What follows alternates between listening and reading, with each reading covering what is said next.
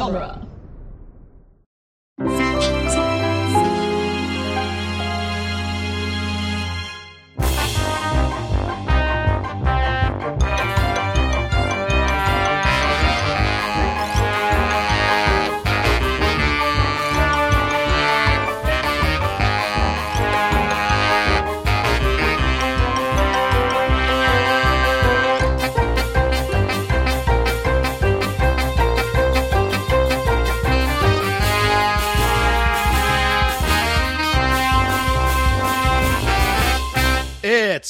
It's Franchiseography, the podcast that digs deep into the entire filmographies of Hollywood's biggest film franchises. I'm Nick Jimenez.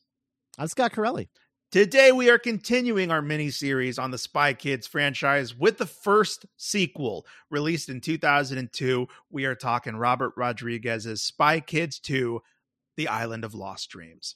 And we have a guest joining us to talk about digital photography, animal hybrids, and Team Rocket is fellow podcaster and our first returning guest, Sam Gash. Hi, everybody. It's incredibly nice of you to have me back. So, Sam, you you're a big part of the Twitter campaign to to get Spy Kids in the winner's circle. So, talk about your history with the Spy Kids franchise. I mean, the honest truth is that I haven't spent that much time with it. Like, I I saw all the, I guess the original three, since there's the new Netflix one, which I have not seen. I saw them all in theaters when I was a kid. Uh, I was I did a little bit of research, and and the lead actress is like a month and a half younger than me. So like I was exactly the right age for these movies when they came out. So I loved them. I remember seeing Spy Kids 3D and it was like the first movie I saw with 3D glasses and it was awesome. And then I saw Shark Boy and Lava Girl. Like I was in for this. And like but I saw them in theaters and then I never watched them again. And it's just like one of those things that I just hmm. have like this fond memory of, oh yeah, Spy Kids, that's so fun. And I always like when like Spy Kids memes come up or something. But yeah, it was a fun franchise from my youth and it doesn't get talked about a lot. And I I really wanted to have a podcast about something I like was familiar with but knew nothing about. It is something that I think a lot of millennials have in the back of their brains. Maybe because the imagery is so singular, but it was also like this thing that came out and had McDonald's toys, so like everybody knew about it. Scott, before I get into behind the scenes like history, before we get into the walkthrough, I would love to just hear your overall impressions of of this second. You know, because I like like we said, you're watching all these for the first time. Oh. Yeah.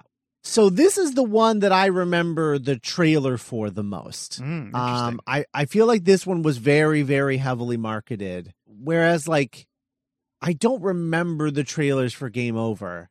I remember there's a lot of moments of this where I was like, oh, that was in the trailer, that was in the trailer, that was in the trailer. And then I watched the trailer again. I was like, oh my God, I remember seeing this trailer so much. Cause I mean, I just think that they, they like really, really, uh, put some marketing muscle behind this one. You know, I, I, it's not as good as the first one. I think it's not as well thought out as the first one. I think it's fine. Like it's good. Like it's solid. I think it's fun. I like that, that Robert Rodriguez is like playing with, what is that?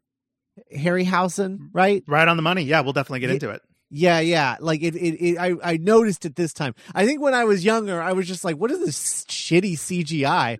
But then watching it now, I was like, oh, I see what he's doing. Okay, it was yeah, that's that cool. part of it was claymation, right? Or it was all CGI. I think it's all CGI made to look like claymation, Oh, right? okay, cool. Yes. Yeah, okay. That was just my guess. Good guess. But in general, like I think this is really fun. I think a lot of the cameos are really fun. How often can you ever see Mike Judge in a lead role? That's weird. Even if I, I in my opinion, watching the movie, I was just like, this should be Patrick Warburton. Oh, wow. How have those two energies never melded? Patrick Yeah. Warburton and Robert Rodriguez. Oh, true. Yeah, yeah. But or yeah, Mike this Judge, guy, honestly. like- yeah, true. I was very excited at the beginning because I was like, "Oh, is this about a theme park?" It's not. Oh, No. yeah. I definitely want to talk to you about, yeah, Trip Yeah. Troublemaker Yeah. Land or whatever. That's- yeah, so I was a, I was a little bummed out about that, uh, Of but it did it did come back out back at the end, so it had some like theme park bookends. That's fun. Yeah, Ricardo Montalban, so great. Hell yeah. Um, so great to see him. That was exciting. Uh, I'm wondering if we meet Gregorio's parents at some point, or if they're, I don't know. I don't know. I don't know. I don't know whether to answer that or like leave you. I like that you haven't like stuff you want to see in the third one. You know, Yeah, yeah, yeah, that's true. But yeah, I mean, you know, overall, I don't think it's as good. I think I I have a lot of notes once we start getting into the breakdown about how they could have made made some slight tweaks, kept the story basically the same, but improved it. I think. Mhm. Yeah, I have those notes too. But he also turned the whole movie around in like less than a year or something like that, right? So it's like, Yeah, ah, what what what can you do? um, yeah. So yeah, Spy Kids one came out in March of 2001. This came out in August of 2002. Okay, a little more than a year. Yeah, Cool. how, how Rodriguez is able to accomplish that, we'll definitely get into. But first, my overall thoughts. I actually didn't see this in theaters. I remember renting it when it came out Oh. on on on DVD because it was just about what your parents took you to back then. Like, sure. you know, oh, I already saw a movie in June or August or whatever.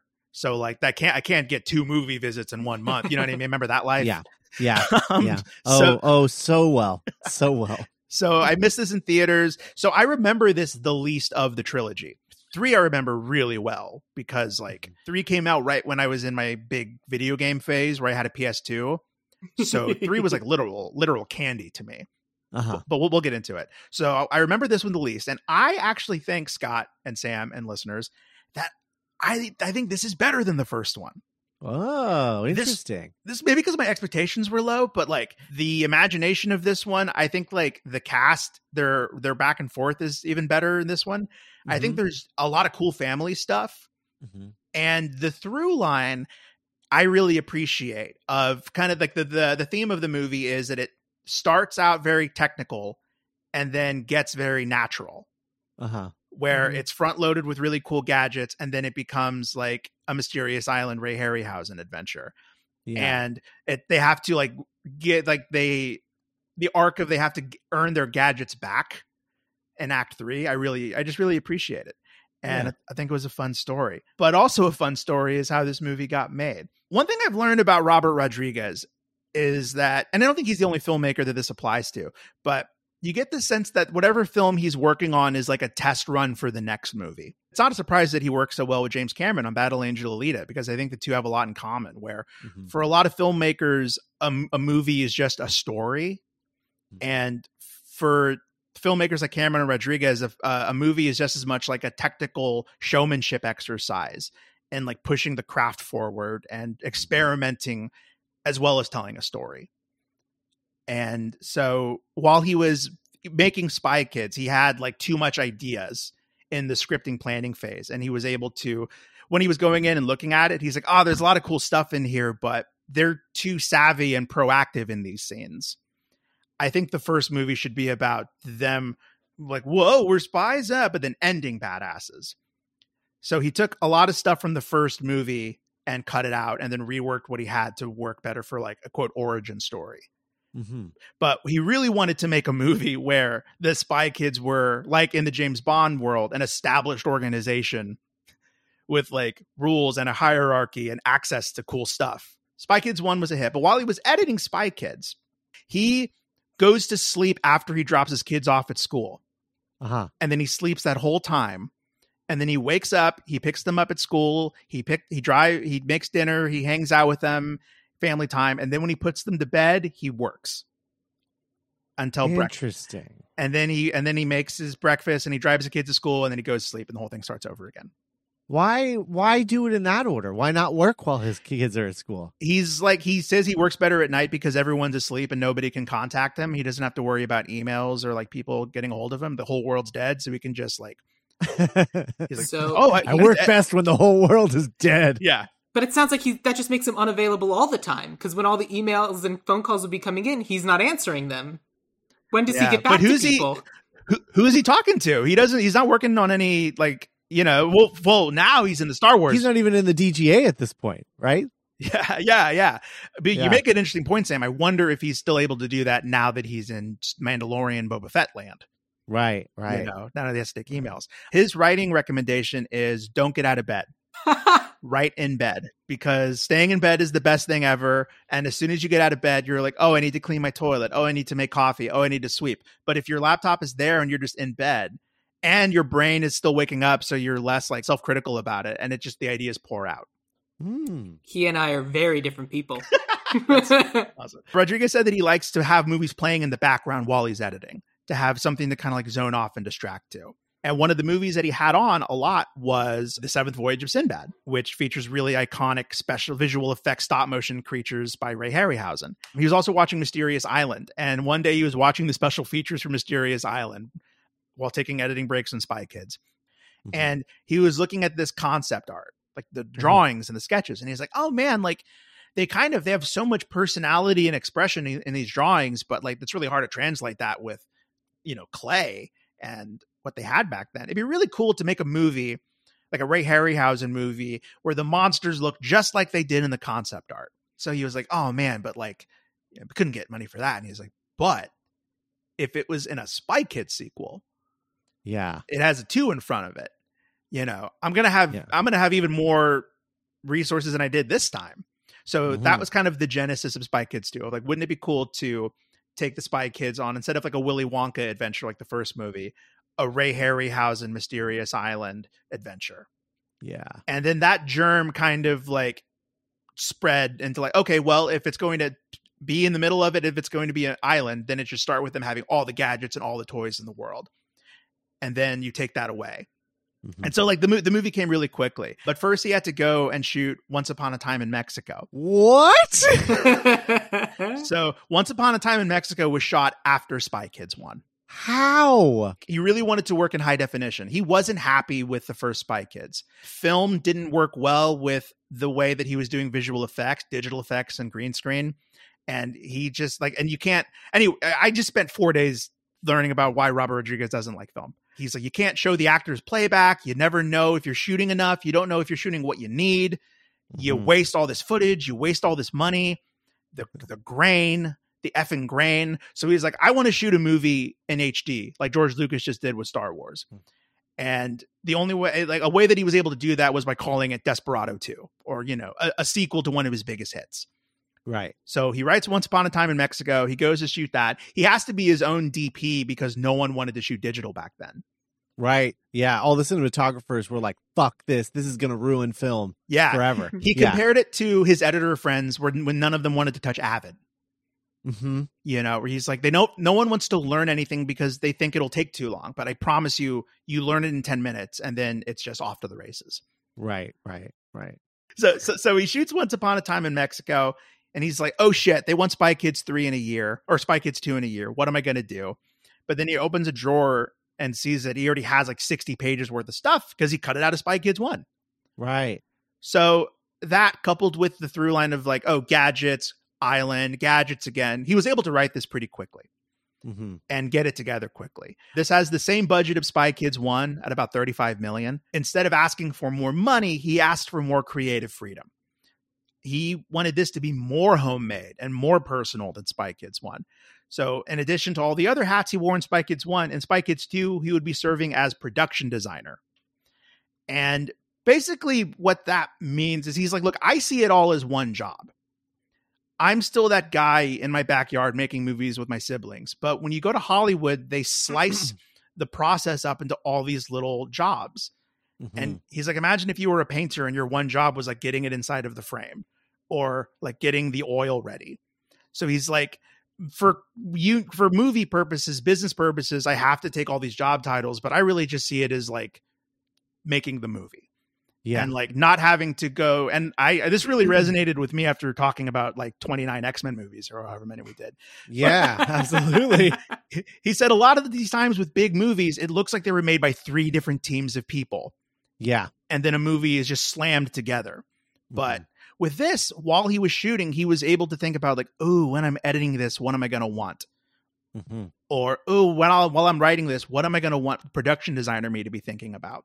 So mm-hmm what you have here is really just like a more like unified streamlined vision because it's coming from a much smaller team mm-hmm. yeah I, th- it makes a lot of sense because like my biggest criticism of the film mm-hmm. is the spy kids organization okay I can't wait. I, I, I, think it's a bad idea. Uh, right. And and and the and and I, it makes sense that like it never even occurred to him that it's not the natural next step for the franchise because in his mind it was the first step of the franchise and then he walked that back and then returned to it. So it was Yeah. always like this is where I'm going Mhm. and without thinking about like okay, you made the first one. That's really the only thing that exists, man. Those 60 pages that's great and it's a great place to work off of, but like it's not the natural next step. The natural next step to me, Mhm. this movie is about them to me the it's about them yeah about the cortezes being like all i want to do is go on badass spy missions and i can't right?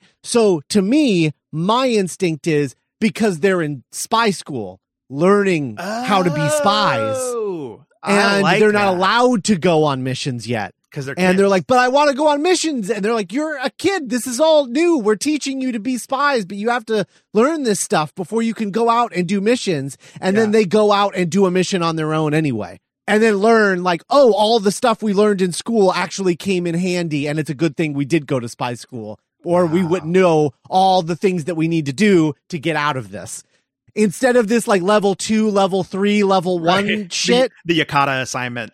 yeah, all of that is like I I feel like is is biz too busy and Okay. confusing and unnecessary. You could simplify all of this just by just being like spy school. I'm uh I'm really into the idea. I mean, we like we uh, X Men Summer listeners know I'm a big fan of teens going to a crazy school and having adventures. Sky high, baby. Sky High, absolutely. Yeah, the idea of Carmen and Juni being in like the equivalent of like fourth grade and like seventh grade of spy school. And, Yeah, like, Gary and Gertie are kind of like the two Val Kilmer Icemen. Yeah. Cause like, cause like my, my thought process is just like for them as characters, the Cortezes, uh-huh. they, you're going to spy kids. They're surrounded by these other kids who are in spy school who are just excited to be in spy school. And they're mm-hmm. just like, we were fucking spies We in the saved the last movie. in our we did a whole thing. We are so, yeah, we're so much more advanced than everyone at this school. Like, why do we have to do this? We're already spies. Whoa, and that's super real. That is a very real mindset in Yes. college where you're Oh, a yeah. certain you're a certain kind of kid where you're like, I've already been in shows. Why do I need to learn or I've already been making stuff or doing stuff? Why do I need to be with all these dumb kids my age? Yes. That was But- totally who I was as an actor when I was in college. Yeah. I but I but I but now that you explain the development, it's like, yeah, I guess I see how we ended up here. You Sure, know, yeah. like For it all- all makes makes total sense. But yeah, you you, you yeah. could infer that, like you said, the OSS kids version or them having like it was already in the like yeah the original recipe, if you will. right, right. So the movie the movie starts off with the new Troublemaker logo, Troublemaker Studios logo. Yeah. and uh, leads directly into to the Troublemaker theme park, Yes. which is So Scott, um, th- you, Yes. you'll you'll be interested in the script writing phase. This was originally Disneyland. oh Like just it was Disneyland, and instead of a certain someone that we'll get to later, uh, it was going to be a Disney engineer leading the tour. Oh so Patrick Warburton. Oh, yeah, oh God, that would have been great. Yeah. What what ride is he on? He's like a technician in a ride. Soren. So, He's Soren. soaring yeah. over California. yeah Hello. yeah Hello, President's daughter. So somehow he gets the idea of like, well, you know, wouldn't it be cooler if it was like an original theme park because then we could do whatever. And he was like, oh well, I've got that cool troublemaker, little cute kid guy at the beginning of my movies. He could be a guy, and then I could just do whatever I wanted. So then he spent a day with his like illustrator guy at Troublemaker, just coming up with the craziest rides. yeah. That's Um, fun. yeah. Yeah, all of these rides are like right out of Tiny Toon Adventures, How I Spent My Summer Vacation. Happy World Land. Yes, Happy World Land. All Good of call. these are very Happy World Land. Big, big Happy World Land energy. Absolutely. We meet the president's daughter, played by none other than than Taylor Momsen, aka Cindy Lou Who from The Grinch Stole Christmas, That's who she is. Yep. Okay. aka Jenny Humphrey from Gossip Girl. Oh, wow. Yeah. Wow. Okay. That was a lot of that, that. Those were a lot of connections that all just like, Yeah. just like sealed in my head. I, I threw a lot at you just then. I apologize. Yeah. Wow. Okay. This so they shot this at Six Flags. They shot this in Six Flags Over Texas in my hometown of Arlington, Texas. Yeah. I've been to Six Flags over Texas. Yeah, I ma- think that's many the times. I think that's the Titan behind Bill Paxton. yeah. Fort Yeah. Worth native Bill Paxton.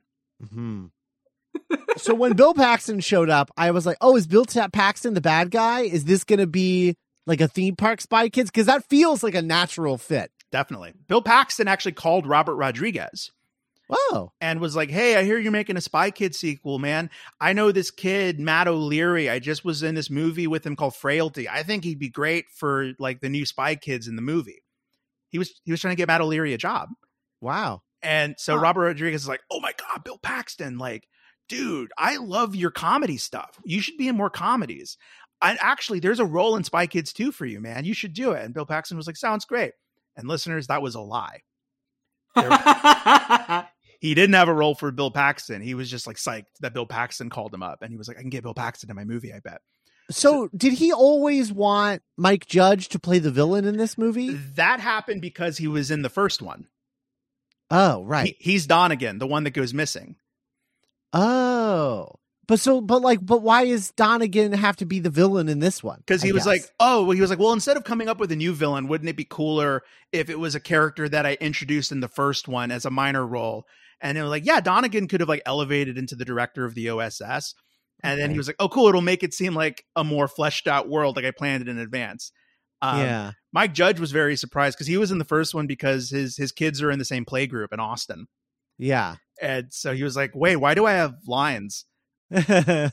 he's So he's pretty good in the movie. Like it, Yeah, it's, yeah. it's just it's a weird energy to have in this movie. Is Definitely. is my only thought. um, so anyway, so so Robert Rodriguez hangs up the phone on Bill Paxton. He was like, "Oh shit, I have to write Bill Paxton a role in my movie." And he was like, "Oh well, I already changed it from Disneyland to Troublemaker Land. What if instead of an engineer, it was like the guy who owned the park?" And then he Yeah. just sat down and wrote like a fun role for Bill Paxton.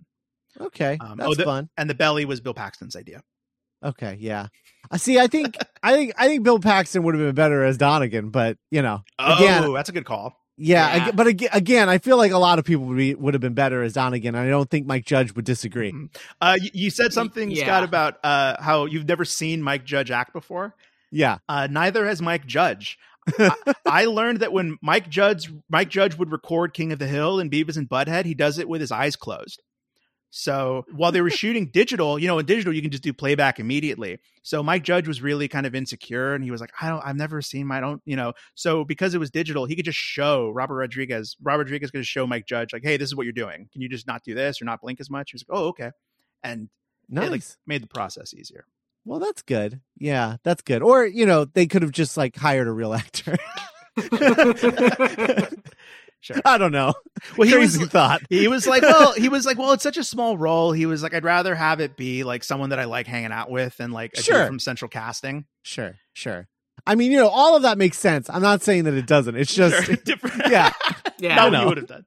not not what I would have Yeah. done. it, it, it was weird having just like a dude from The Office being the main bad guy at a spy agency. Sure, Uh-huh. Boomhauer. Okay, so so yeah, so we get this whole theme park rescue. The president's daughter goes on the juggler, which is a ride where balls spin and then get thrown into the air. Definitely, he, he kept bringing up as much as America would approve, like the American Theme Park Association would approve, and I'm like, they approved this? What? Because of magnets, Scott. It all works Oh. because of magnets. Right, right. Uh, we are reintroduced Yes, To-.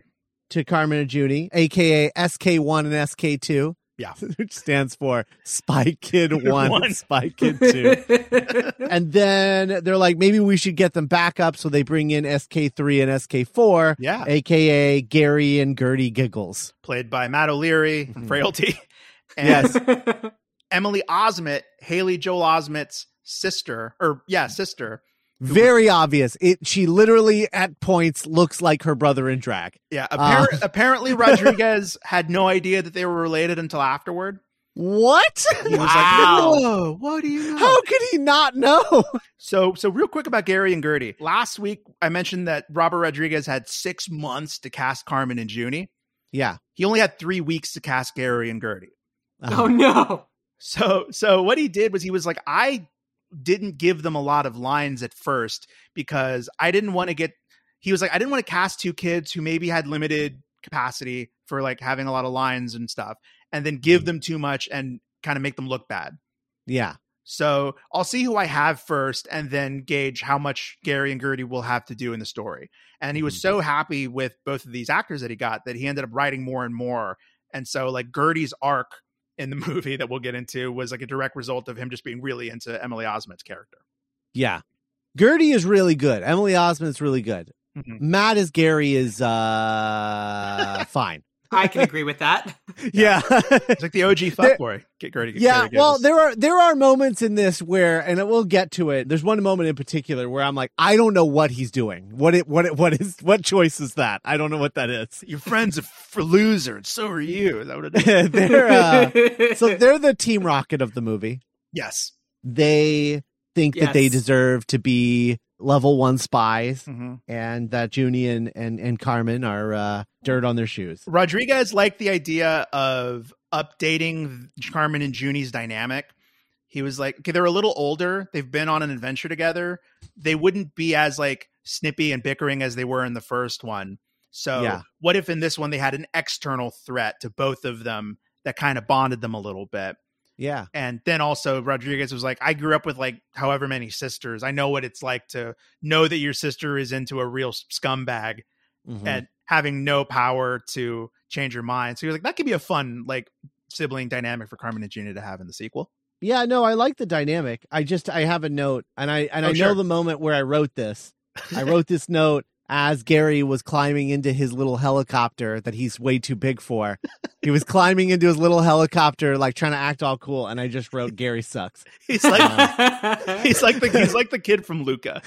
Yeah, It's like you're Yeah. too old to be doing this, man. You're like, having- yeah, yeah. He's absolutely the kid from Luca. Yeah. Okay, so the president's daughter, she like escapes from the juggler thing. She like breaks out of it, and then like stands on the top of the tower and her uh, plan is like i want to talk to my dad. He never talks to me anymore. He's the president and i want to talk to him. And juni's like so i'll make him talk to you. I'm level two clearance. He has to listen to me. And she's she's like cool. And then gary's like yeah cool. Anyway i did this. Yeah, he finds out that what they're really after, the Secret Service, is the Transmooker device. right. And so Gary's like, oh, they don't care about the president's daughter. I'll like take what they really want and get the credit because Yeah. she stole she stole the Transmooker device. because in this universe the president is like not respected in any way Because like, yeah, if Juni has the power to like call upon the president and make him talk to his daughter, it's like they're so overpowered at the start of the sequel, and that kind of is cool because they get all that taken away.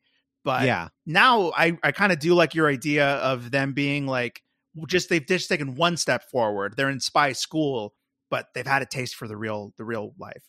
Right Um, but yeah, like the, the fantasy of the movies is like, you know, he wants the kids to like that's I guess a kid would be like, Oh, that's so cool. He's got level two clearance. He can order the president around. right yeah yeah i i didn't mention it at the top but this movie like even the entire like the entire way through like after the fact i was like you know what this movie feels like this feels like just kids playing the entire time it's like well i can do this all right well then i do this oh Yeah, well, you know it would be awesome Yeah. let's do this thing No, yeah, that's right on the money, Sam. Like going into it, Rodriguez kind of created this mantra for himself for this one that he was like, I want this to feel like you're inside of a kid's imagination. hmm and that even bled into why he took on so many jobs is he was like if you tell a kid to write an opera or write a novel or paint a house they're going to do it they're not going to worry about if they can so that will be my north star is i will mm-hmm. constantly do stuff that i don't know how to do and get myself out of my comfort zone and solve it with creativity because i made myself have the same budget as the first one. Totally makes sense. Absolutely. Gary, I also wrote that Gary is the is the sort of the physical embodiment of the you made this, I made this meme. Um, level two i want to be level two you saved the president's daughter and got the Transmooker device. I saved the president's daughter and got the Transmooker device. okay i had a real quick tidbit that i thought you would get a kick out of Okay. in the script when it was Disneyland, hmm that last shot was Carmen was going to take off her Mickey out Mickey Mouse ears and be like, "Do me a favor, Juni, no more Mickey Mouse assignments," and like throws it to the ground. Ah. Yeah, Holy shit, that's real good. Uh, so so anyway, so we cut to the next evening, and uh, you know, Carmen is like talking is is is, is complaining about exactly what the arc of the movie is. Mhm. I want to go on real assignments. I don't want these Mickey Mouse assignments. I'm tired of this, etc., etc.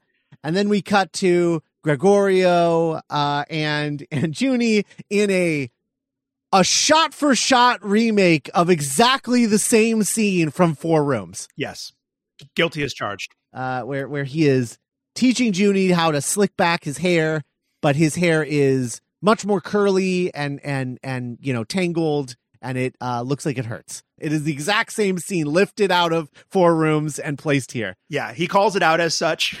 Yeah, he was he was like, "Hey, we need something to happen during in between the Ralph reveal. Yeah. You want to just do the thing from from from four, four rooms because like it's a thing that like Rodriguez's dad did to him. My dad did it to me yeah, of like combing your hair. Uh, I just the sound design of this is stuck in my memory. yes, Of but yeah, utterly shameless. Where it's just like he he says like yeah, Antonio improvised this whole thing. I'm like I don't know if that counts as improv. If he's just yeah. He just do. He's just like, well, what did I do when I shot this five years ago? yeah, that was that's probably what my lines were. Yeah, something like that. All right. And we meet I Ralph. think, I think there's less four letter words in this version, but yes, yes, definitely. Maybe no cute sound effects of the hair getting pulled back. Yeah, I mean, ouch is a four letter word. I guess that's, true. true. Oh, Fair enough. CH. Not a naughty one though. Mhm. Ah, fair enough. Um, and we get kind of another one of the uh, like mini arcs of the movie is Gregorio feels like he's getting replaced by Juni's thirst for technology and gadgets. yeah, the guy who's literally an inventor.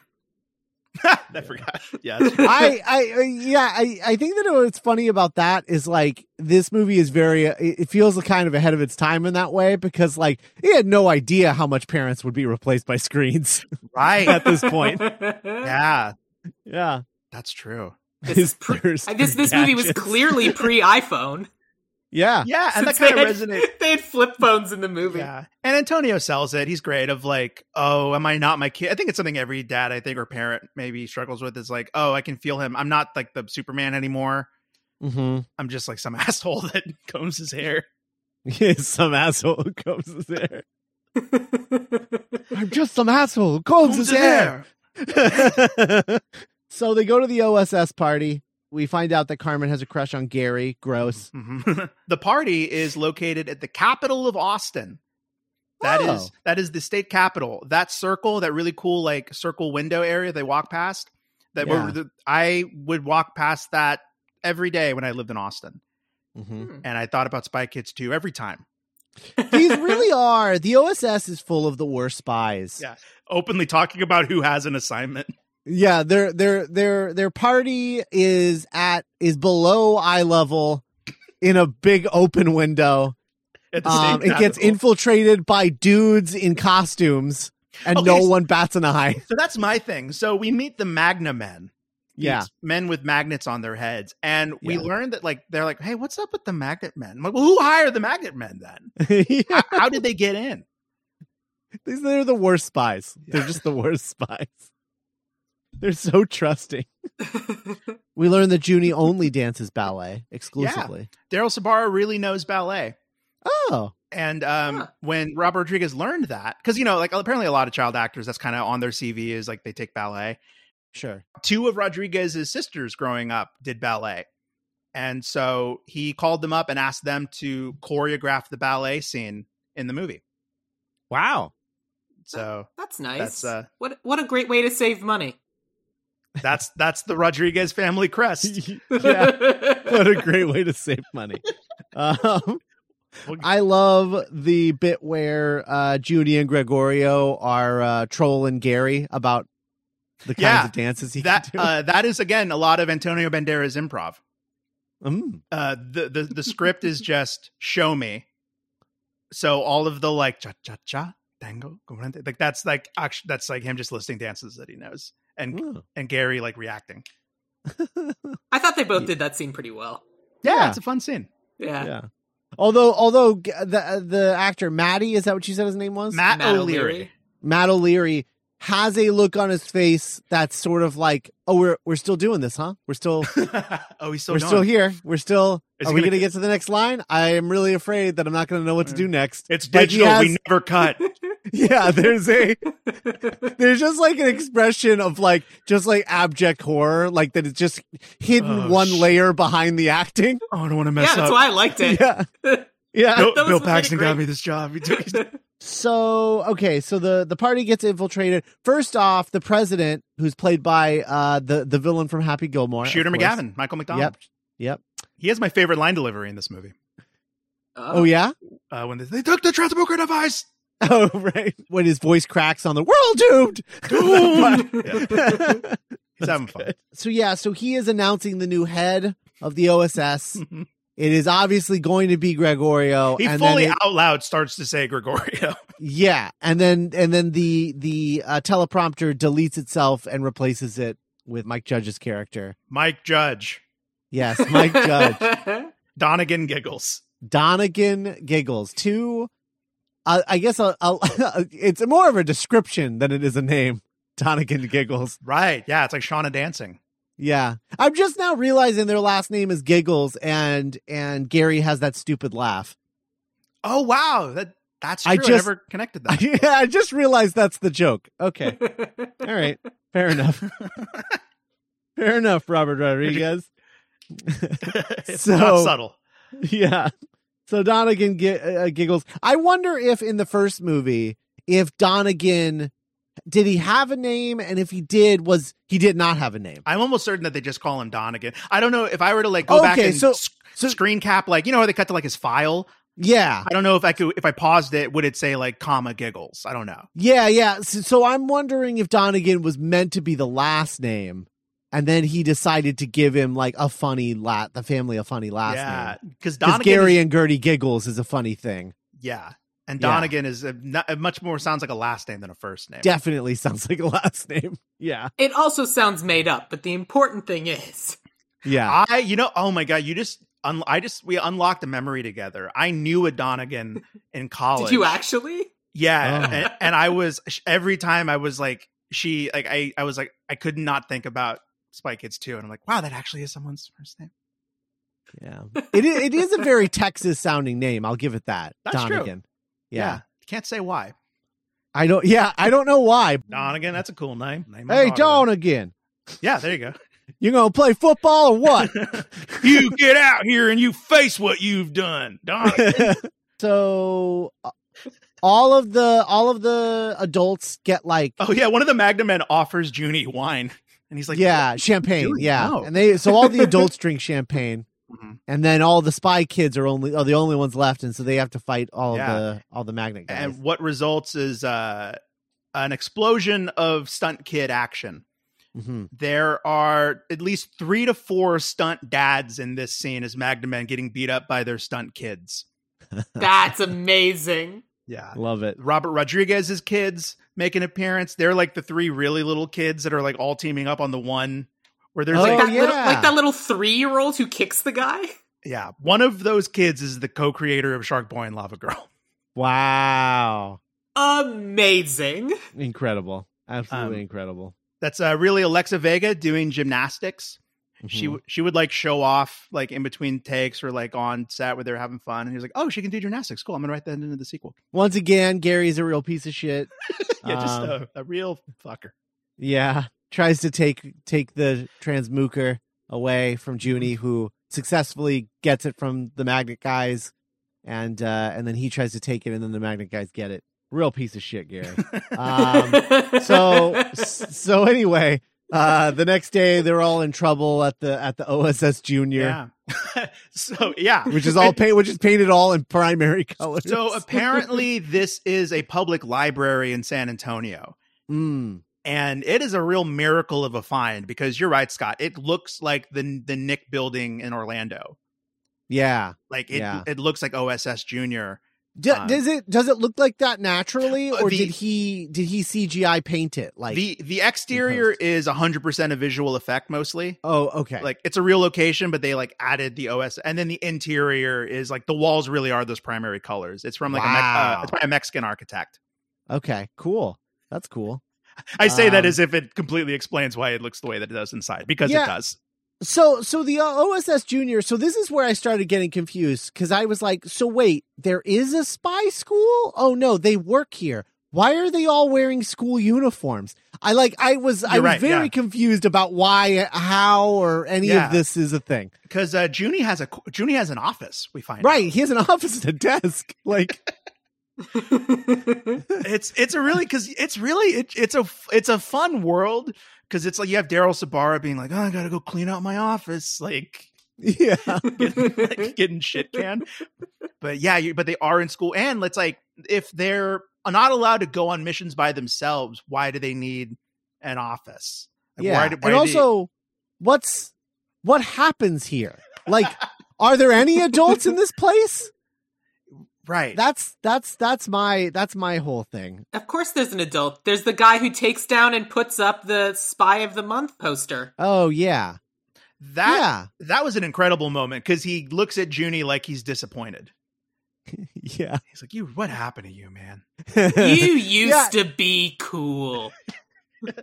that's that's the weird thing about like what how would you like to be that guy in the OSS? Like, no, no, no, Right. you're you're being transferred to the OSS Junior, but I'm not a kid, right? So you're gonna be a janitor at the OSS Junior. In You're gonna my put up In my head, he's Things the like he's the uh uh whatever the Harry Potter term is of someone who's born Oh, from Filch. a spy family. Yeah. yeah, it's born from a spy family but doesn't have any spy skills of himself.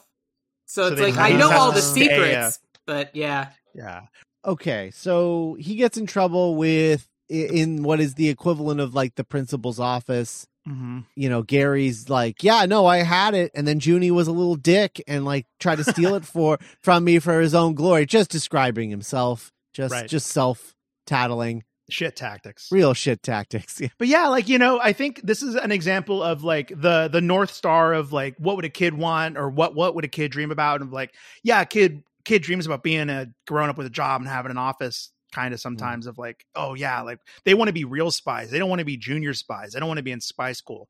But I I think like that might be that might have been like the better like the cooler choice of the characters because it gives them a little less power. Because sometimes Juni's treated like 100% like an adult and that he's fired. Yeah. he's he's told to to turn in his badge and his gun. Uh, his badge and that one spy kid device so we never see what it does because it always gets shut down yeah. Yeah. We're never gonna find out what that thing does. the spinny gun yeah, the spinny thing. yeah. So we go back home. He's bummed out. He's eating chicken noodle soup for breakfast. They have like a thumb cook. Carmen is like, "Come with me. We're going to the treehouse." And then we we find out about their new secret treehouse that Uncle Machete built for them. yeah this is based on a robert rodriguez has always wanted a treehouse like that so he just looked back at his childhood drawings and that's kind of why he called the movie island of lost dreams is he wanted this movie to have like every thing that he imagined as a kid come back in some way and like Mhm. have new life in this movie That's fun. That's fun. Mhm. Um, not not dissimilar to what he did in the last movie, but Sure. I'll give it to him for sure it's like he's like what if everything was the thumb thumbs yeah. So uh cool cool treehouse. Um Uncle Machete uh introduces the the rubber band thing.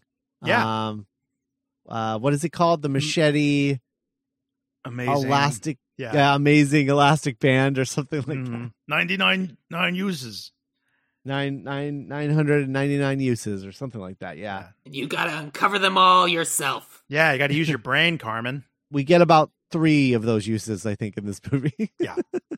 That would have been a cool challenge if the movie did have them use that like a thousand times. yeah. Um it would get it would get old after a while. Yeah. I think. So this is where we get our major introduction to Ralph, who is Juni's like robot sidekick thing. Bug. Yeah, his little his little robot bug. Um, and we get this cool scene where Ralph has to like go and spy on on the giggles. hmm So they find out about uh the island of lost dreams, and that's where they're going because that's where the big Transmooker device is. And so uh, they hack the system, and they're like, "We're going to send them to the Mojave Desert, Because Carmen can hack literally anything. right?" And uh, they're going to go to the real destination, and they're going to be real spies. And Carmen prints out a a fake level two, which never gets used Oh, that's um, true. at any Yeah. point. it's really just uh like a it, it's like the equivalent of like a gold star. Like go, Jenny. good job. it never comes in handy at any point in the movie. We're kind of seeing that Carmen really hasn't like she's still the girl that like takes flights to Belize. She's like, nah, I don't care. Who cares? You're you're hired. I can hack anything. You're rehired again. I reinstated you. No rules. Yeah. It doesn't matter. Nothing matters. Kids, none of this matters. None of this is real. um, so uh they're like so they they get into their uh, uh underwater thing and they're heading toward the island and then they're like oh we need to get some advice on what to do they're like there's only one person we can call and then we cut to floop Mhm. and he is perform he's doing his thing he gets a phone call he cuts and then we find what in what is i think one of the funniest things that could happen he cuts everybody all of the thumb thumbs fall and Yeah. and everything and you reveal his green screen room that we saw in the last movie only now his green screen room is itself green screen Oh yeah. Which i was like you couldn't even make the green screen room real that's that is now green screen Just use the room you're in. yeah i just think it's so funny Yeah. This is uh this is an original written Robert Rodriguez ditty. Mm.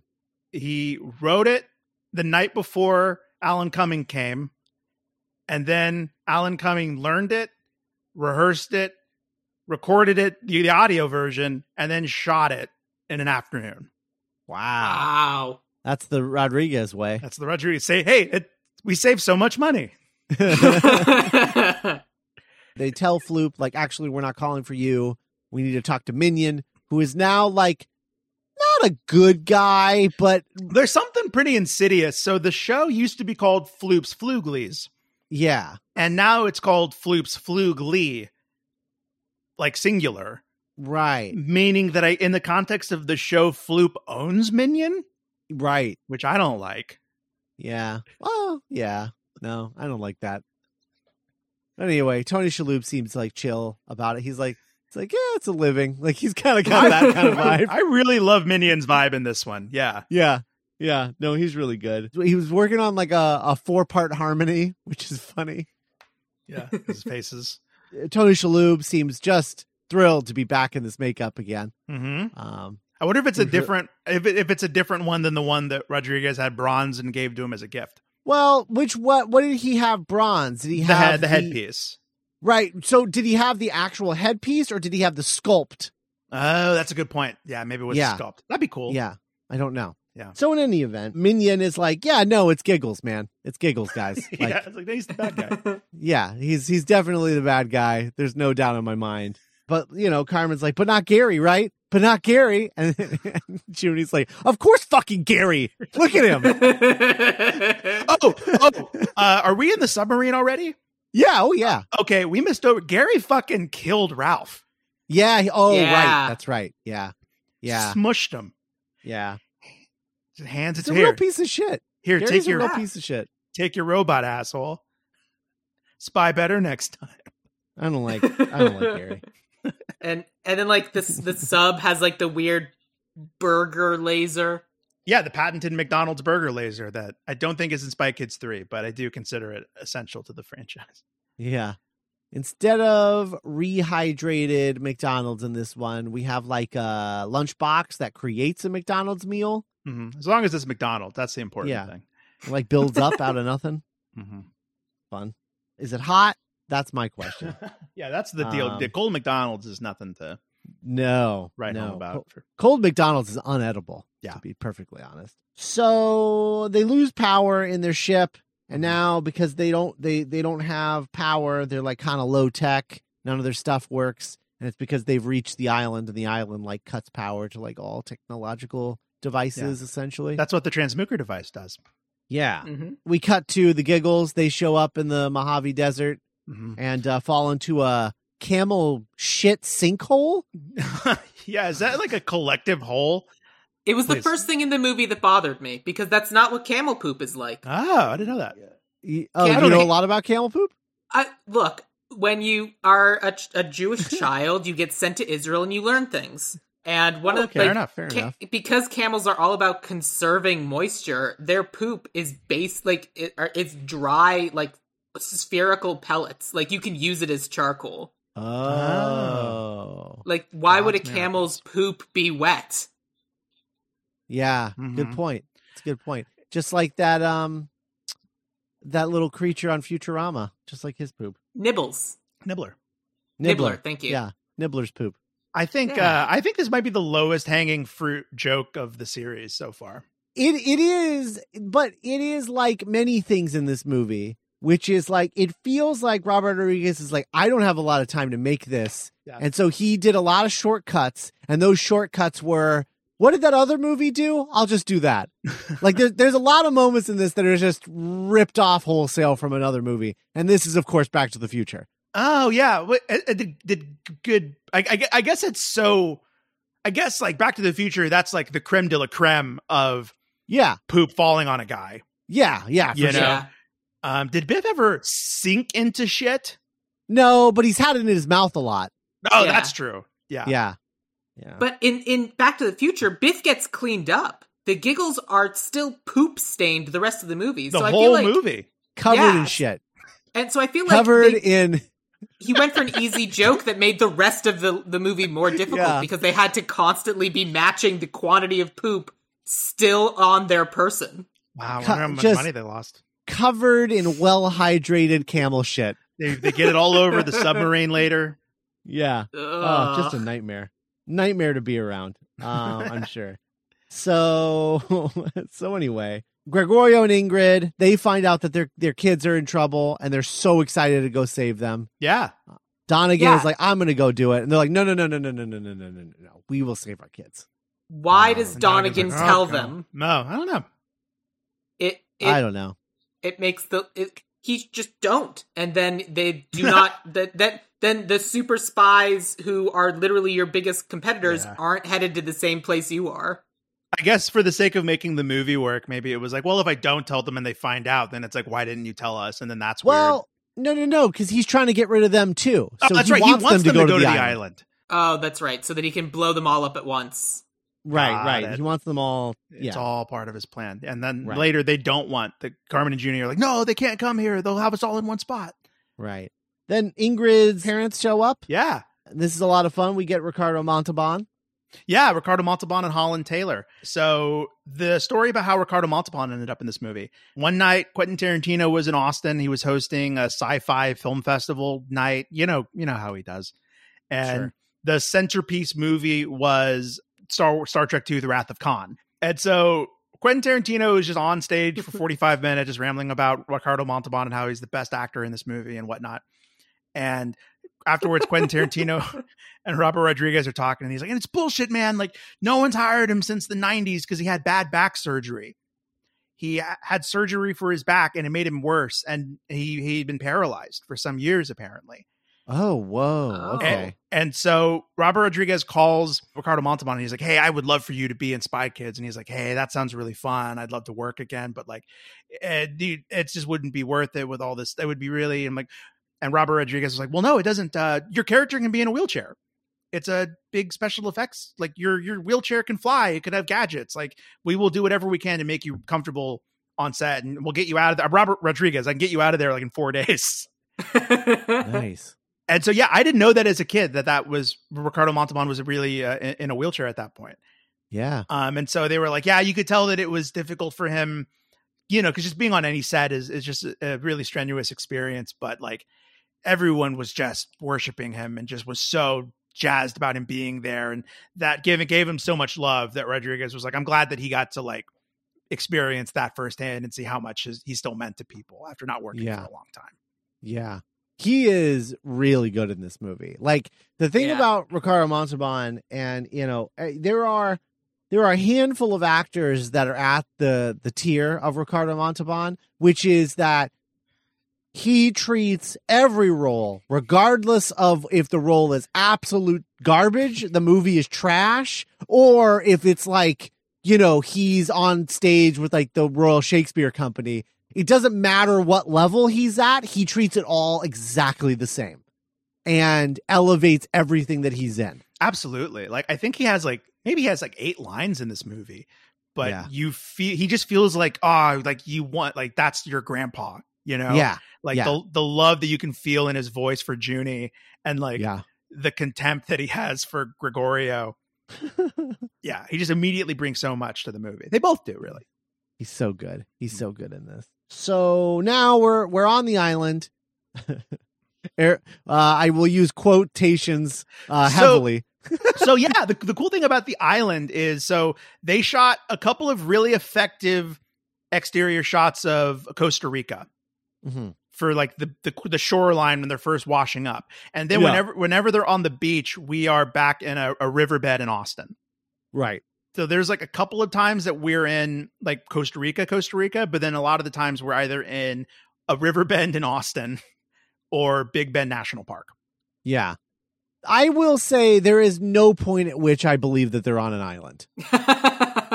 So it it it, it breaks it breaks that for me personally. Okay. Like I I can't I can't see rock formations in the way that they're formed and only formed by a, a lack of water and think that they're on an island. It's just not. I, Okay. It's yeah. So like it, th- this whole time, I was just like, okay, well, they're in Texas. All right, fair Sure, enough. yeah. I mean, you know, you save a lot of money That's that way. yeah, You right. do, that's, yes. that's that's his thing. I get it. It's also, you know, it's a mysterious island. Like, ooh, mysterious. Like these rock formations shouldn't exist with all this water. Like, Yeah. I, you know, it's fine. It's it is what it is. But yeah, it doesn't ever feel like an island at any point in this movie to me. But it is. It's still. It's still a fun watch. So yeah, none of their gadgets work on this island. The giggles have escaped their shit prison and are on their way um, in this weird scene where where Gertie keeps demanding the Gary go faster, Yeah. um, and then they get smashed against the glass. Um, As the score keeps ramping up, and then yeah, Juni and Carmen they make their way through the island. They uh, see the volcano. There's stuff coming after them, so they're like, "Let's climb the volcano." They get to the top. They fall in the volcano. And then what follows is a gag ripped right out of Bill and Ted's Bogus Journey. I mean, like, right out of it. ah, okay, I yeah, and it, it's them just remember- I falling forever. okay, Yeah. Mhm. So, like in Bogus Journey, it's when they're falling to hell and they're just falling. yeah, For, yeah, and they do like 20 questions as they're falling, and it's like yeah, this whole yeah. thing. And then here, they're falling, and they're like, How long have we been falling? It's like, yeah, I don't know. My watch doesn't tell time. yeah, which is from the trailer. Oh hell yeah, it is. yeah. Uh, so you know i mean you know it's a fun thing but it's definitely like i i I- i do think that uh, you know and I, i'm not mad at him for it because it's like you, he, the guy had like a month to write this script Sure. probably Who who knew if he even had the time to pull back and be like, "Is this from Bill and Ted's Bogus Journey?" exactly exactly like yeah where where is this coming from i don't know i don't have time to think about that i'm just putting it in the script but yeah it's definitely definitely exactly a gag from And a generation of film goers will 100% associate it with Spy Kids 2 and not Bill and Ted's Bogus Journey. Yeah. Yeah. Eventually, they figured out that they weren't falling for all that time, and they were just being, being pushed up. tortured for four hours. Yeah, they were being tortured for four hours by Steve Buscemi. Yeah. Uh, there's a part in like the behind the scenes stuff where adult Emily Osment was like, "Yeah, I remember my dad came up to me when we were shooting Spy Kids 2 and he he was like, "Hey, in a few years, you're gonna think it was really cool that you got to be in a movie with Steve Buscemi." I, I know you don't know what that means now, but but you will. He's really good Um, in this. He's great. Steve Buscemi is another one of those actors who, regardless of the movie he's in, he always gives it everything he's got. He has the greatest line of dialogue in a kids movie ever, Yeah. which is just his character just thinking out of nowhere. Do you think God stays in heaven because he too is afraid of the creatures Yeah. that he's create of his creations? I loved that line so much. That line was so good. I know. I, I, I absolutely, I, I get why he's saying it. It's just a crazy line of dialogue to put in a kids Well, movie. it's the kind of magic that comes out when you're propped up on your bed Yeah. And the ideas are just flowing freely and you're not I just love the idea of Robert Rodriguez sitting up in bed one morning. He's got his coffee and his Oh, he doesn't even go and get coffee. lap. He stays in his bed. Yeah. Oh, right. True. he's just saying, he's just sitting in his bed. He's typing and then he looks out the window for a moment and then turns back and writes that line. Yeah. Sometimes it's whole. Sometimes you get a wholesale scene from Bill and Ted's Bogus Journey, and sometimes you get like a stirring and sober like Do you think God stays in heaven because he too is terrified of what he's created? Oh my God. and he turns Ah. back and the spy kids are like, "Whoa, what?" How you doing, fellow kids? Oh, so uh, another story real quick. I'm just obsessed with the story and I had to share it with both of you. So Great. when when they are when they land in the volcano room, like that first scene with Steve Buscemi. Yeah. Uh, behind him you see like cool like matte built sculpt rock formations. And Rodriguez is like, I'm not going to build four rock formations. I'll build one rock formation and put it on wheels and just wheel it around the actors and put it behind them no matter the angle. That Wow. That so is. just yeah. Oh You know- my god. God bless him. That's what I say. He's like, if there had been a production designer, there would have been no fucking way we're doing that. But I mean, I'm the oh production. man, I can tell people to do whatever I want them to. that is some real high school theater level bullshit. Oh yeah, I love it. That's great. So this is when we learn about his horrifying mini zoo and horrifying hybrid mini zoo. Yeah. In which he first he makes tiny zoo animals Mhm. and then he makes he's like, "Well, that's not interesting enough." Much like Jurassic World I was gonna say yeah, after John, yeah, him. yeah. he's like, "This isn't good enough. This isn't impressive enough." I'm bored. So he makes them all hybrids. We get a cat that looks a lot like my cat Cannoli I was gonna say, goldfish. yeah. What, what did Bethany think of that? That was we were both horrified Great. Uh, because we were just like, "That's literally just her as a gold." This is weird. Cat body, goldfish head, Everything is like that. It's just they're they're they're not like the spider hybrids. Yeah, yeah. a slizzard. Is that is that is a spider monkey? I thought he was supposed to be a gorilla. Is what my so I was like I was writing gorilla spider. He but- definitely looks more like a gorilla, but the pun doesn't work. yeah, I mean, he also called the Oh, flying. spider ki- mon- yeah, he also called the flying pig a pork. So, or a spork. No, a spork. spork. Mhm. Yeah. I don't like the names of all of the animals in this. I Right, prefer the just like the straight hybrid names. But then the hybrid, the mini hybrid zoo isn't enough. So then he creates a growth serum. He's like, I'll just make them a little bigger, like petting zoo size. But then he puts too much, gets scared, accidentally drops the whole vial into the entire hybrid zoo. Yeah. They all grow, and he's like, Yep. And then I vowed never again, except I did make another hybrid zoo so that I could track the other, the giant hybrids, You know, um, by pointing them on a map. Um, because that, that So- that's how animals work. If there's one that's exactly the same, their movements are identical. Well, who knows how these animals work? He created them. yeah, that was a crazy. He's their yeah. god, Sam. You can't say how he create what he did when he created them. Maybe he would understand them better if he left heaven. Scott. He would. That's the moral of the movie, Sam. God needs to come back down to earth and be friends with us again, like he was in the old days. yeah, exactly. That's what we all want to do. Perfect. So anyway, we also we th- in this next scene we learn the horrifying uh, revelation that uh, Gregorio was the kid's dentist for a full year.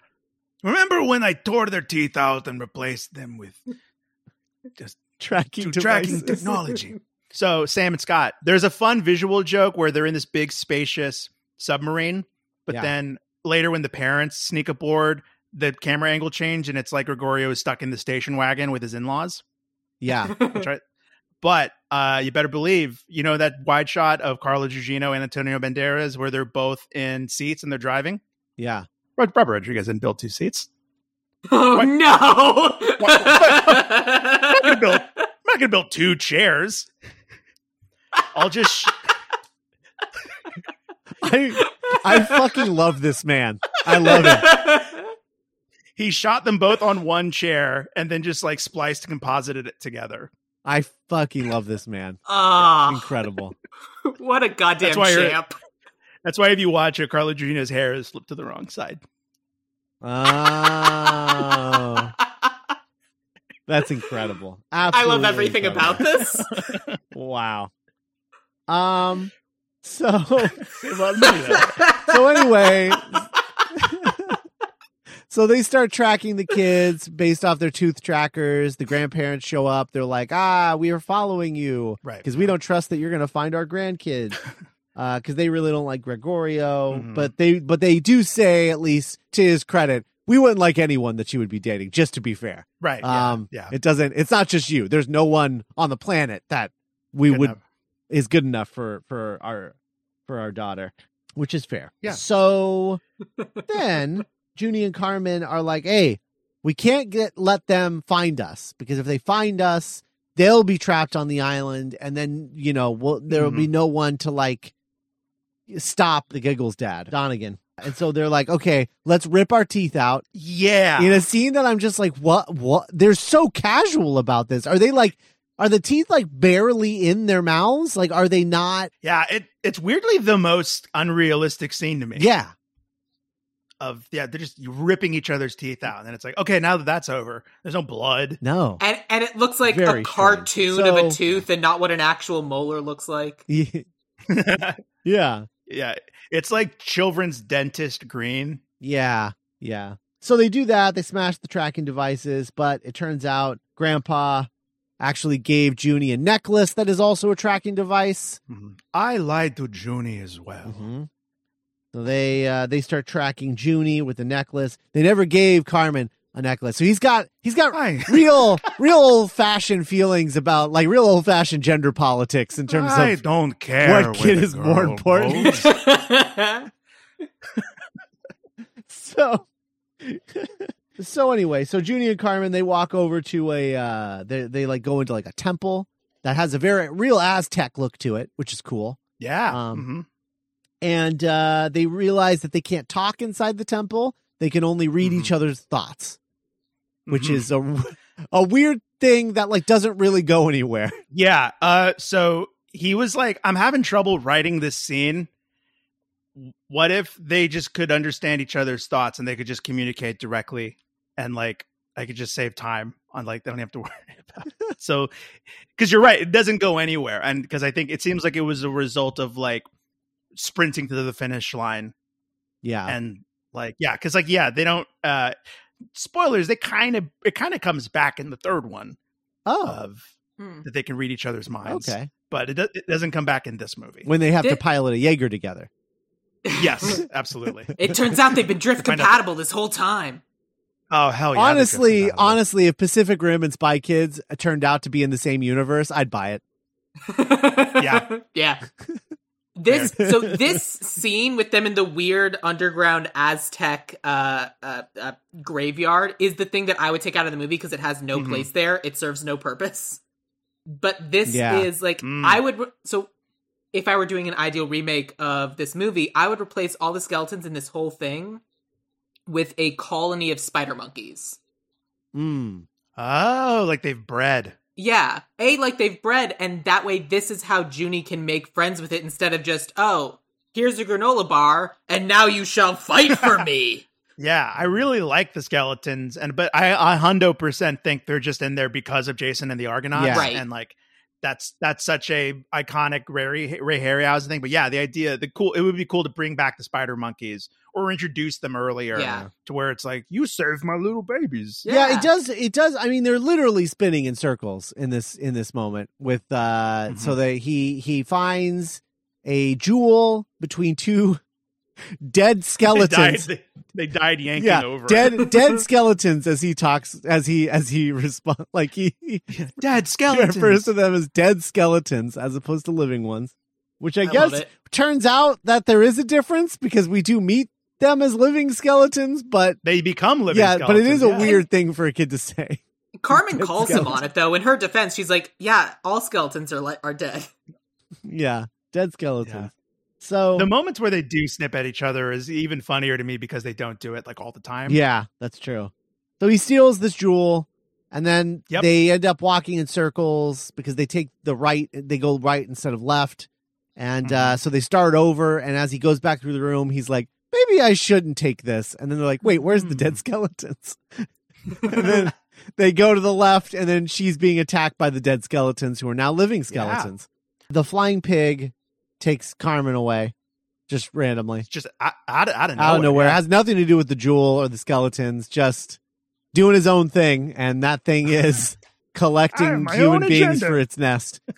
so. So it takes Carmen away, and uh, Juni is like, "Here, sorry, Mister Skeleton Man's," gives them back their jewel, and they snatch out of his hand and then like are just like yeah whatever and then just like I like their whole attitude. I think they're fun. I like them. Yeah, Yeah. yeah. The the motion blur they removed from all the CG animation, and that helped achieve that real stop motiony look that you noticed. Yeah, yeah. It it looks it looks pretty good. I like I I think Yeah. for for what he was attempting to accomplish with this, I think he pulls it off pretty well. Honestly, I think the reason I think the reason this ages better than stuff like The Mummy Returns with the Scorpion King Yeah.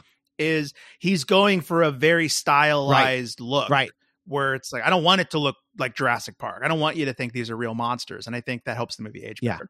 I agree. So so yeah. So Juni's like, oh no, what am I gonna do? Gertie's in there too, right? In the nest. Uh, yeah, yeah. So so well well Ju- Juni Oh, Juni right. is is that's Right. when he runs into the the gorilla spider and then throws the granola bar at the gorilla spider and he's like, oh that's cool. I'm your friend now, um, which is good. I, I would die for you. Carmen lands in the nest next to Gertie, and she's like, "Oh, cool, we're both here. Shouldn't we leave?" And then they look down, and it's like, "Oh, we're really high up." And Gertie's like, "Yeah, yeah, Mm. I know. That's why I'm just sitting here." So they talk about stuff. She mentions like, "Hey, just because your dad's bad doesn't mean you have to be."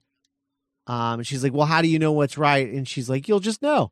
And then she's like, "Oh, okay, cool." And then they, the the the flying pig comes back, and so they jump out of the nest and hit a parachute and definitely do not break all of their legs.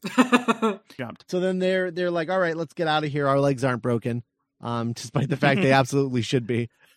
And then we learned that uh, Gary has made friends with the snake lizard, and lizard. and uh, and so it's That's what he is at heart. it's snake lizard versus gorilla spider. And this is when Matt O'Leary's really like is- giving it. The the original Kong versus Godzilla. yep. There we go. Yeah. Yeah.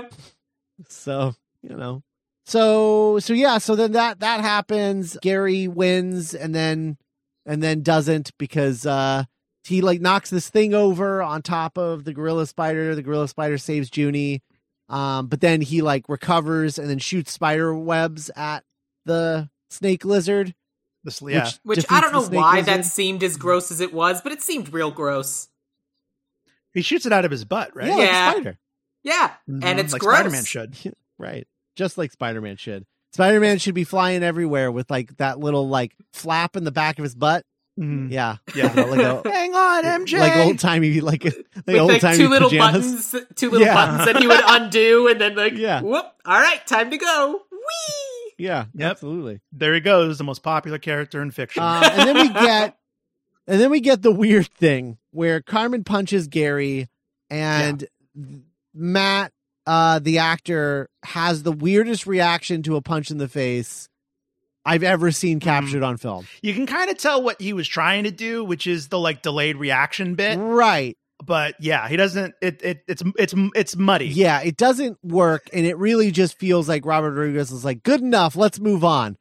we gotta go. yeah, We're already behind. like it, it feels like he did that in like one or two takes and thought that was enough, and then Mhm. was like, We have oh well, Twelve this more is all I pages got. to I shoot guess. today. Yeah, Uh, Um, yeah. yeah. Uh, we get a we get a callback to the shiitake mushrooms joke. right. Yeah, Calls him a fun. real piece of shiitake The mushroom. shiitake mushrooms. Yeah. Yeah. Yeah. Yeah. It's kind of the most uh, sequel. It's the most like sequely moment in the movie. I think, and it's the moment I I, I really disliked it because that moment in, when I saw that move, moment in the first movie, I'd never heard of shiitake mushrooms, and I was like, "This is the best joke that's ever existed." And then, yeah. when I watched it this time, I was Yeah. like, "Oh, they cut away from her too." Even they're disappointed by this line. Yeah, yeah. Well, because it's such a cool moment in the first one because it feels like a, a kid trying not to curse, and it feels honest. Yeah, Um, there's a moment I think we missed it where Juni is calling the president's daughter to leave her a message, Mhm. and he's like, "The time is oh, I forgot my watch doesn't tell time," and it's like the most real acting yeah, of like a kid calling his crush, and it was so cute. yeah. It is. yeah, I is I really liked it. good. Her watching the video is really cute too. Yeah, yeah, it's a fun little subplot. Yeah. I enjoy their dynamic. So anyway, so they make it to the top. They find the Transmooker device, the real one, the big one, um, the one that's protecting the island or whatever. And uh, they they bust it out.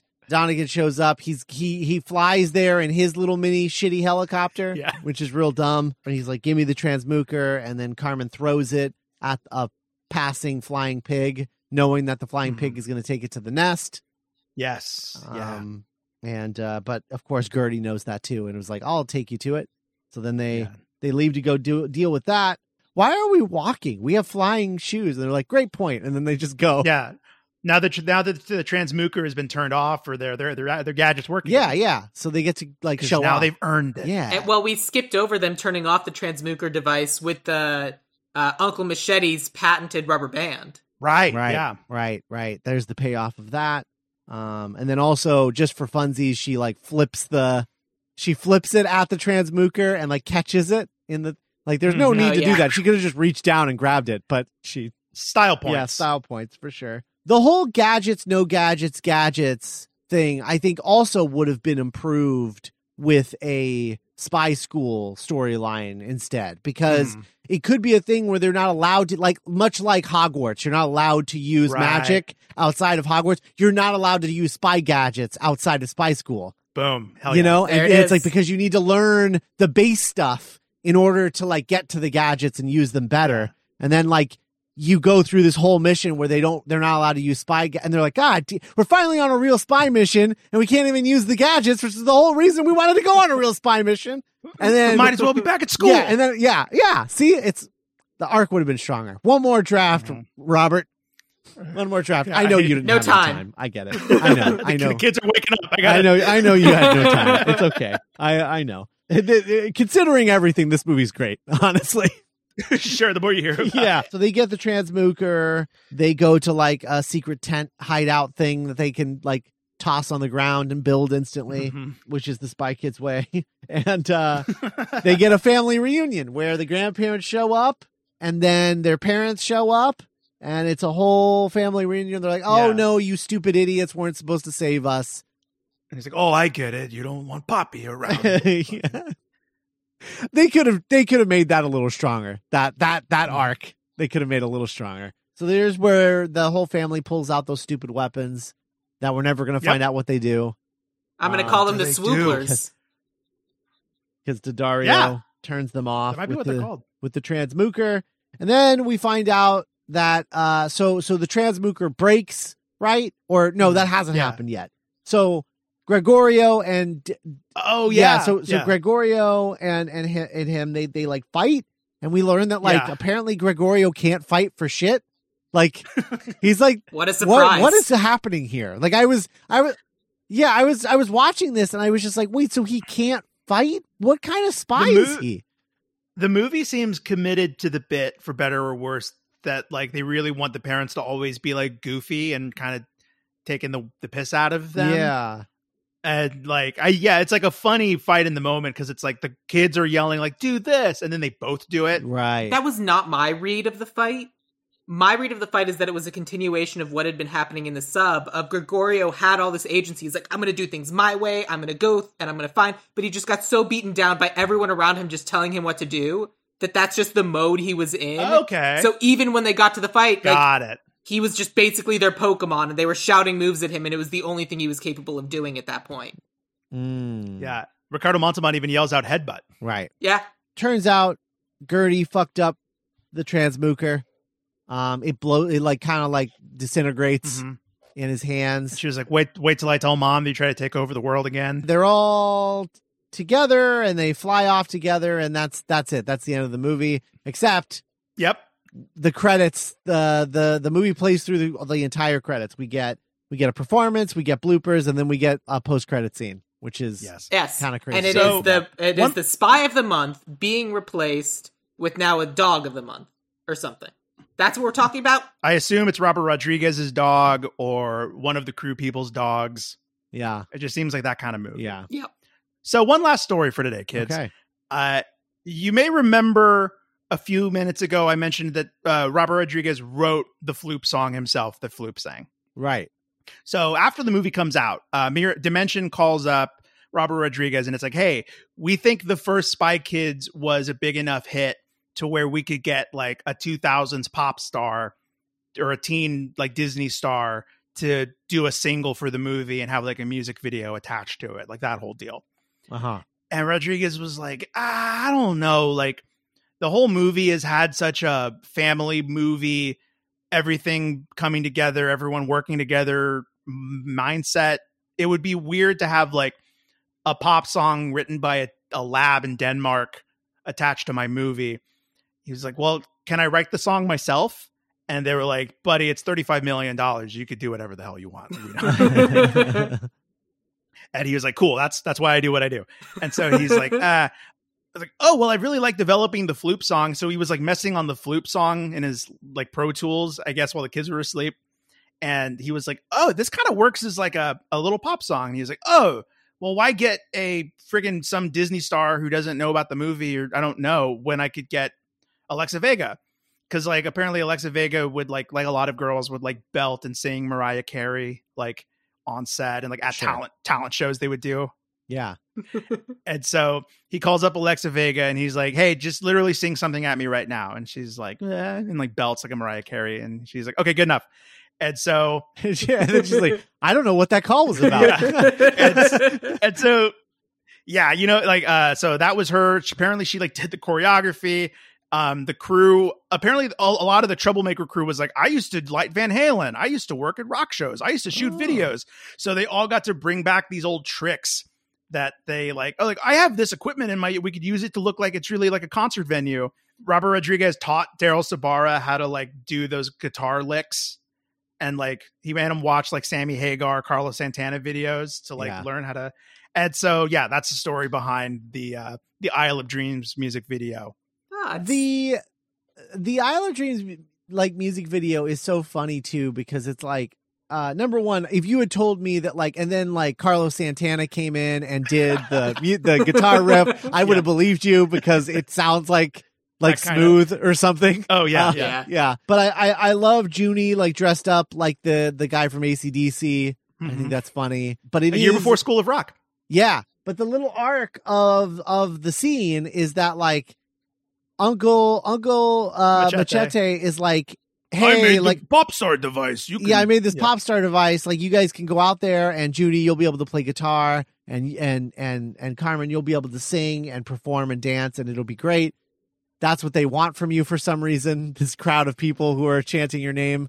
Um, so go out there and do it. And so then they do it. And at one point, he like changes the pop star device to Spanish and she Mhm. starts singing Spanish. But then when they get off stage, he's just like, I forgot to put batteries in this thing. And I'm like, wait, so is he lying to them to make them like feel better about like, You're absolutely right. That has to be it.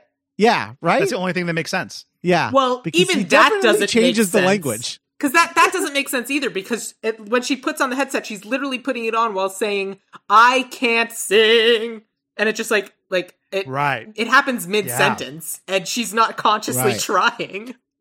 Yeah. Unless it's just like Folie a deux, like this shared lie that all three of them are just like none of them want to call it out. yeah. Yeah, yeah. it- but yeah, you're right. Yeah. So strange. So then we get some fun bloopers, and then at the very end, the post credit scene, we get Bill Paxton returning, this time coming to the island of Lost Dreams and talking to Steve Buscemi and being like, So I hear you got some crazy creatures around here. Uh, let's build a theme park.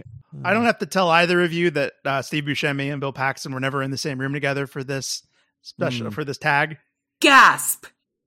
Um, yeah. Have they In done a movie? Did they ever do a movie together? God, I feel like they'd have to, right? In the '90s, Yeah, at some point, you would all think. over the place. but I don't know. But so it is. Spy Kids So it 2, the the Island of Lost Dreams.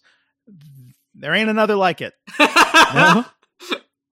There sure ain't. Yeah, but you know, I thought I would be getting to the point now where I would be dreading watching the third one, and I'm not. Yeah, how So- you feeling going into part three? So I'm- you're, you're, yeah, I'm looking forward to seeing it. I want to know what they do because it's like I don't know. It's cool. They did like Yeah. a kids show. This time they did like theme parks and zoos. That's fun. yeah. And like next one I know is a video game. So like hmm you know, I'm. This made me re made me reevaluate because, like, yeah, I I now think three is going to be the big transition from like no sets, all green screen. right? Because I was surprised at how much locations and sets even this one had compared to like, That's what my true. what my memory of it was. Yeah, yeah, absolutely. Uh, Sam, what, what are your what are your final thoughts on Spy Kids to the Island of Lost Dreams?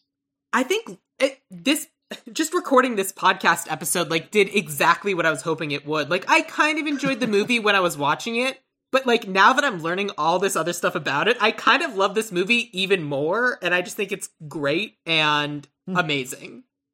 And it's Yeah. a miracle that it works as well as it does. I I think we kind of look at a lot of uh like we look at things as separate as like kids movies and adult movies or like now we're kind of looking at family entertainment but i think this was really just Mhm. a kids movie and as a kid this was 100% my shit i love this and i think like just watching it i'm like oh yeah a kid would love this. This is amazing. Oh yeah, I mean like for better or worse, it has the attention span of a child where you you know if you're watching it at 11 you're like this is amazing. But then yeah like as an adult you're like wait what is the OSS junior? Yeah. Why is this happening the way that it is? This is crazy. This Mhm. is this is Lake Travis. But you know yeah I, I thought a lot about the x-men movies and how a lot of those movies or big movies in general can feel really impersonal and like they were made by committee. And this is like you know kind of a bigger studio summer movie but it has such warmth and personality and heart to it. And you could tell that the people making it had a lot more fun making it than maybe a bunch of people strung together on a gig to make a summer tent pole that year you know? So yeah we'll be back next week with spy kids 3 again i'm so excited for scott to see it and to hear what he thinks um i'm gonna be thinking about spy kids spy academy for the rest of the run though Yeah. Oh well. You know, I mean, there's there's always a chance. I you know, I, I I feel like you could reboot Spy Kids. It's been on my list of movies to remake for a really long time and Yeah. when the opportunity came to vote for it for this podcast i was like well it's got to be somewhere let's do it here I you know something else I thought of while watching this too was like I was just surprised that there's never been a Spy Kids animated series like a cartoon. absolutely yeah there Spy was some Kids Saturday morning cartoon just feels like it writes itself. I can't believe, yeah, with the We Can Be Heroes movie on Netflix being such a hit. Like, yeah, Yeah. just like with their, you know, like with the Jurassic Park animated series, yeah, just Yeah. money in the barrel. man. There was some really fun uh, Spy Kids mini comics that I used to read in Disney Adventure magazine. That I really liked the aesthetic and style of that. Yeah, Um, so that could Yeah. cool. But yeah, absolutely, it should be a Spy Kids animated series. yeah. Anyway, all right. Well, next week, Spy Kids 3D game over. Yep. Sam, plug Ideal Remake. We've sort of plugged it half half assedly. Uh, Ideal. Remake. It's a podcast where we take movies that have been, will be, or should be remade and talk about what the ideal version of that remake would be. It's basically pitching new versions of older movies or movies that didn't quite work and figuring out ways to fix them and making them fun and then Mhm. dreamcasting them. Uh, If you want to know more, it's part of the Dueling Genre Network. You can always find it there or find us on all your favorite podcatchers or all of that. Ideal Remake. It's a podcast that you will love. If you like if you We- like franchisography, you'll like Ideal Remake. You're listening to this in October, in which I am taking over as as guest host Ah, of Ideal Remake uh, to talk about uh, some horror things, um, horror horror remakes. that's right. So, uh, and Nick is going to be on one, so it's literally just going to be this the three of us doing an Ideal Remake episode. Um, and then and then we have another one as well. I don't know which one has released or which one will release still this month, but um, this is October, so that's I really going. enjoyed. Uh, if you like listening to uh, to to a, a regular episode, I really enjoyed the uh, Father of the Bride episode that Sam and Scott did a few weeks back. Oh, yeah, that you, was Nick. super fun. That I'm was determined good. to write that script. For and, sure. and you should. It is. It's got your name all over it. Yeah, yeah, But yeah, if you're li- if you're listening and it to and it uh, really will once I write it. yeah, it, it- I, I will watch your movie because you're going to do an amazing job. Thank you. Um, all right. Thanks for listening, everybody. Uh, become a Patreon supporter if you want. duelinggenre.com slash support. We appreciate everyone who does that. Yeah. Um, Nick and I do uh, the franchise potential episodes. We just did Daredevil. I'm sure we're doing something uh, at the end of this miniseries. We're not sure what yet. We got to decide that still. Yeah, we definitely got options. Um, and also, uh, what, what, what else? Uh, oh, and Nick and I uh, talked about the Amazing Spider-Man on uh, on the Patreon um, for uh, reasons. So that'll basically be a low key franchisography episode. Right. Um, so check that out as well. That's that's all on the dueling genre um uh dueling genre Patreon. That's duelinggenre.com slash support for as little as three dollars a month. Um, you'll get one podcast a week, one bonus podcast. For $5 a month, you'll get three bonus podcasts a week. That's a lot of podcasts. Um, so check that out. And uh, we'll talk to you guys next week Spike with 3D. Bye-bye. Bye.